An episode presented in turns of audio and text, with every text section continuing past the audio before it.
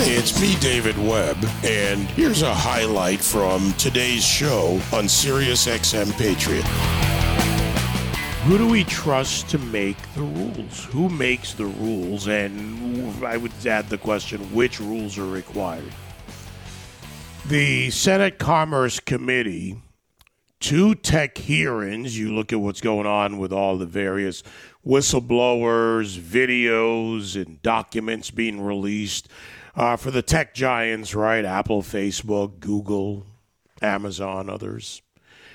Do we trust government to go to the next step, whatever that next step is, and take on the issue of protecting kids online, whether it's Facebook, Instagram, or otherwise, uh, to deal with the various issues that have been raised, one by people with common sense, but yeah, even by the social scientists who have studied uh, the effect on not just children, but on people, on adults as well, when it comes to big tech and social media. What about our choices? Are we the ones not being responsible enough? Will Rinehart, Senior Research Fellow at the Center for Growth and Opportunity at Utah State University, joins me. Will, uh, we could fit that in a tweet. We probably can't fit this conversation in a tweet. But, you know, First, let me start with the obvious. You know this. Yeah. People write algorithms. People create these platforms. Algorithms don't write algorithms. Servers, the best AI in the world, does not create it, merely interpolates. Therefore, at the core of this are people. Yeah. And I, I really wish that senators and representatives understood that better right? They they seem to really push a lot of blame on Facebook as this kind of big tech giant and and don't put as much emphasis on the actual decision makes making that goes on at a very you know at a very base level that can actually improve lives. Additionally, and I'm using myself as the example this morning, even though we're talking more about Facebook. I put up a post on Twitter within mere seconds, an algorithm that had to have been written before the post went up immediately flagged the conversation as possibly too intense. People are making these decisions at any of these platforms. These algorithms are written to follow threads, words, keywords, to crawl these posts and find them. So now you've got politicians who don't understand or maybe just are playing for the political game in large part. You do have some that are concerned. After all, some of them are parents with responsibility. And you have big tech that I say doesn't care. They come in, they leave. Yeah, I think that's that is the the kind of tension we're seeing with all of these different players. And I, I, you know, I really wish that some of the hearings that we would have seen in the last two weeks would have been more focused on tech empowerment and giving giving parents the ability and the tools to understand these these changing dynamics and really focused on you know teens and adolescents and, and the best ways to give them support and and uh, through through you know very difficult and tough times over the last couple of years. So those sorts of things really were not the focus of the hearings, and I, I really wish they would have been the focus of the hearings what can really be done? And your point, I think, is important uh, about giving parents, right, giving us more ability. I say we've surrendered it. That's a problem. Uh, you know, that we haven't taken control of our lives and of our children's activity. And yes, children are smart. They can outsmart you and do it when you're not watching. But what about that approach? I mean, there's a lot that parents can do. I mean, in, in some regards, there are some very sharp people who are who are um, you know laying out uh, laying out some of like very very clear rules. For example, you know, taking away or, or having a limited time uh, for screens, making sure that teens don't use it towards the end of the day, um, ensures that they're going to have better sleep patterns, which are consistently shown to actually benefit teens um, you know, it's, it's a very important part of, of their lives to actually get the, you know, get proper sleep. So limiting the time period that you, that you spend to make sure that it's not say an hour or two hours before bed. That's a really important part. And some teens probably shouldn't actually be on these technologies. There are some that, you know, probably shouldn't until they're an adult. They really shouldn't be using these technologies all that much because it really does affect them more negatively than than other individuals. And so those decisions need to be made at the at the parent level, and that's something I don't think Congress can do, but it's something that that parents really need to take uh, they need to take responsibility for. They need to recognize that these new technologies are here in one way or another, and they need to understand and start adapting to these changes. You know, it's a question that's not asked often, Will, but are there some people, and I'm not just limited into kids, adults included. Yeah. Are there some people that just aren't capable of handling social media? You know, you look at the mental health component, right? Uh, you know, I look at the social scientists who are studying this, some of the things they're talking about. Some of this stuff is easy common sense to figure out right the reaction the, reaction to your brain. When you see something you get your likes likes again you get hooked on the likes and if you don't get enough likes now there's something wrong. And i got to tell you eh, the videos i watch on various platforms are of adults or at least those who are of majority age and plus who are incapable it seems of handling social media I think that is very true. There are some adults that aren't capable of handling social media. You know, I, I absolutely love my mother to death, um, but she she really, you know, the the kind of uh, the political conversations that go that go on on on social media. You know, she's she is a a very sharp person, but she doesn't like that kind of back and forth, and so she's she is not on social media for that exact reason. She was back in the day and a couple years back, but has chosen to get off social media because she thinks it makes her life better not to be, you know, constantly inundated with those conversations.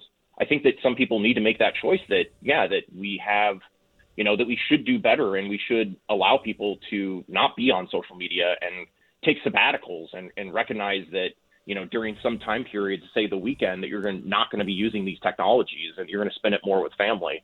That sort of thing is something I, I think that a lot of people are going towards, or at least I hope that the conversations that we've been having over the last couple years actually push us towards that direction and make us think more critically about how to use these technologies positively so we don't have all of this, you know, bad problems or bad instances keep on popping up. Yeah, look, to to everyone out there, it's up to you. I, I can't speak for everyone. If I don't go on it, I don't feel a single difference.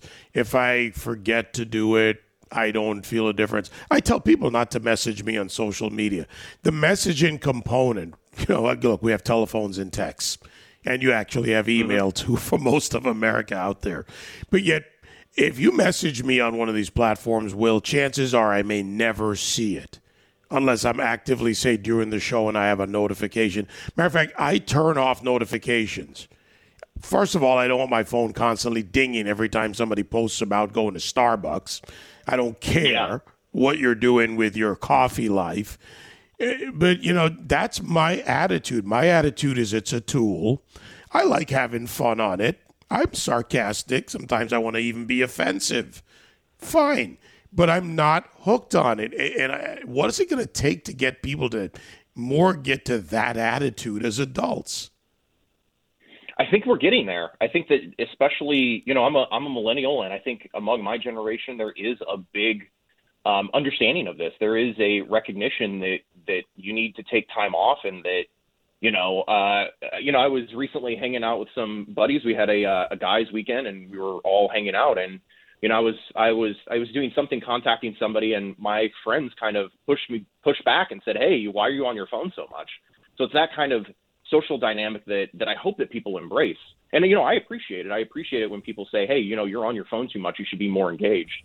That sort of thing I think is slowly changing, but we're still kind of in this era of digital adolescence. Everyone is, and we're still trying to figure out what the ethics and the morality of the digital world really needs to be. And and that's something that is just going to take, you know, it's going to take a generation for us to figure out how to deal with these things. They're still very new technologies. They're, you know, no more than a decade old. So it really is still kind of early early stages of learning how to deal with with with new technologies and social media. Yeah, maybe we can apply the dog years principle. As fast as technology evolves, we should have a multiplier on that, you know, an exponential effect. You know, Will, it, it, it occurs to me that part of the conversation that's not being had, and if it's been studied, I've seen some, you know, some mention of it in some studies you know, children mimic parents, right? Mm-hmm. You know, you, you look in simple terms. If your father or mother likes a sports team, you might like that team, or you might actually like the team's uh, opponent or favorite opponent because that's how it works, right? So we mimic parents in some way. If parents aren't doing the right thing, what kind of effect do you think that's having on the kids? I think that is that that kind of cascade effect is is clearly. I haven't seen a lot of work on this, but I would assume it's probably connected. That the parents, and I think the the interesting part of this is that you see, especially in you know a lot of the kind of big tech um, CEOs. You know, uh, Steve Jobs famously didn't allow his children to be on on social media and on his phone for that long because they recognize that, especially when you're young, there are better things to be doing with your time. You know, you you need to be learning, you need to be active, you need to be out there and playing, and and so you do see that for for uh, parents that recognize that you know, especially early adolescence is a time for development. They don't want kids to spend uh, very much time on technology because it really doesn't, you know, it doesn't develop them. It doesn't enhance their abilities and enhance their way to to deal with this complex world. It doesn't allow them to grow and develop in the way that um, that it should. Now these they can be beneficial. I, I you know I use I use social media I think very sparingly but very um, specifically to get information and to connect with researchers across the world. So there I think are very clear benefits to it. But we have to be very clear-eyed about the detriments and the and and the problems that exist with these technologies. And some of it may just be a pure time factor that we shouldn't be spending as much time on it. And and really, parents need to be setting the lead here. Yeah, good point. Eh, you know, the it's not the technology, it's the user and the use of it. All right, let's go to this Facebook whistleblower, Frances uh, Hagen or Hogan rather. A uh, lot of attention on this. Uh, you know, we've seen this before, and I hate to be the cynic, but I am the cynic here, Will.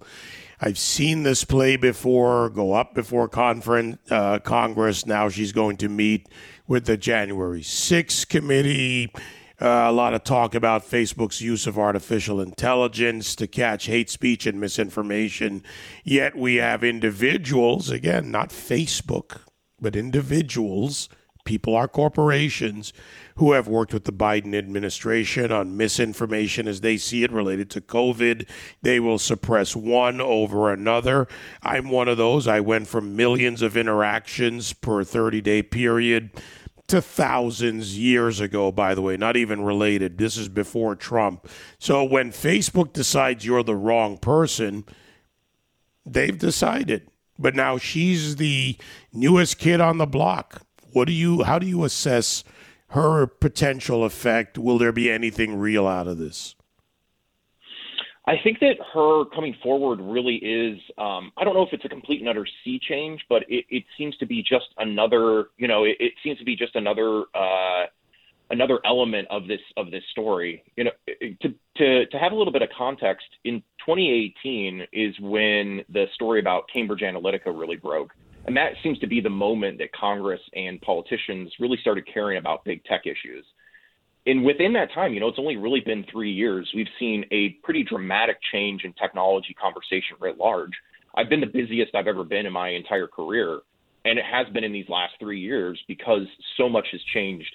I'm I'm hopeful, and I think that that there will be change, and and we clearly see that Facebook did in fact change some of their internal processes from their own studies, which um, which the whistleblower actually highlighted. There were changes that were made.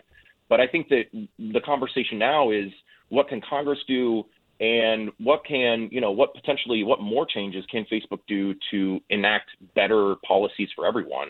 That to me is, is still very, very difficult to assess because, you know, she is one individual. She sees a small part of Facebook. Um, and Facebook is a big company, right? There's a lot, lot of moving parts. Um, and it's probably unclear if, if anyone really has a good sense of how all these things interact.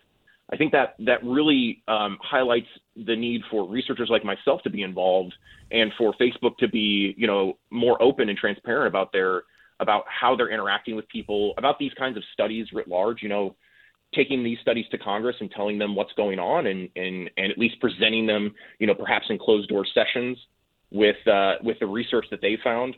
Um, it's not the stuff that she's revealed isn't hugely revelatory. We've kind of known that these things have been going on for the last, you know, last 10 years or so. There's been a lot of good research that's come out on this. But I think where this what this really starts is a new conversation or a continued conversation about um, really two elements, which is you know what can Congress do, but also what is it that, that Facebook is going to need to continue to do and continue to change to uh, to make everyone happy and to have better outcomes. Now that exit question that always leaves more questions open for the people out there, Yeah. Will, what should Congress and maybe even more largely, what should government do and what should government not do? You and I have had a conversation that talks about our responsibility at any mm-hmm. age, right? Individual responsibility. Government and regulators, what should they do and what shouldn't they do? And like I said, it leaves 20 other questions open, but we'll call it the exit question for today till our next conversation. Yeah, I think what what I mean, in part, what Congress is doing is what they should be doing. They should be holding hearings and they should be discovering the kinds of problems that Facebook knows about itself, right? So I think that what's happening is exactly what we should we should uh, we should be working towards. I'm less clear about what exactly the clean solution to all these problems are because there's so many different, you know, somewhat related issues that are going on.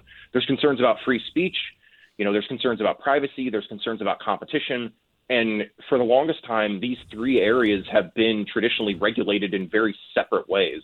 And so I would hope to see, I mean, my concern probably for first and foremost is dealing with privacy. I think having some sort of conversation about a federal privacy bill is probably the most important part of all this conversation, which is also what the um, what Mrs. Uh, Haugen had said. So I think that's probably the first focus, and that should be the area of first focus. But there are obviously concerns with with free speech issues that that I think Congress is going to continue to have conversations over. But again, you know, I, I just want to highlight I don't think there's any real easy one solution. You know, there's we always I've always kind of joked that you know the uh, online space is always really interested in that one simple easy trick, and I just don't think there's that one simple easy trick to regulation. All right, so I told you it leaves 20 more, but I'll get a final one in on this. I'm with you. Yeah. There is no one easy solution, nor ever will be, which brings us back to combined solutions. What we do individually as adults, what we show to our children, uh, what children do. There, there are others out there that are a part of the solution. And I think more important in the long run than putting government and a regulation in the middle, which can be abused uh, at any time by those in government who seek to use it for an ideological purpose. Yeah, I think you're right. I, I don't know really how to implement that within regulation, though. I think that's the really key question. Keep them out of it. That Keep it. Yeah, yeah, just, yeah. just you know, there's there's times when I want congressmen and senators to shut the hell up. I'll just say it for what it is. Stay out of it. Yeah, yeah. That may be the. I think that's probably the best, at least given what we've seen so far, and given given everything we know, and the and what I think are the pitfalls of regulation. I think that's exactly where we should probably be headed. All right. See, we end on a point of agreement. We have many, many, many points of agreement. Will, Yeah. thank you as always. The great work you you guys having me, do out there, uh, just keep it up. All right, thanks so much, David. All right, Will Rinehart, Senior Research Fellow at the Center for Growth and Opportunity at Utah State University. Website thecgo.org. You can join me live on the David Webb Show Monday to Friday, 9 to noon East on SiriusXM Patriot 125.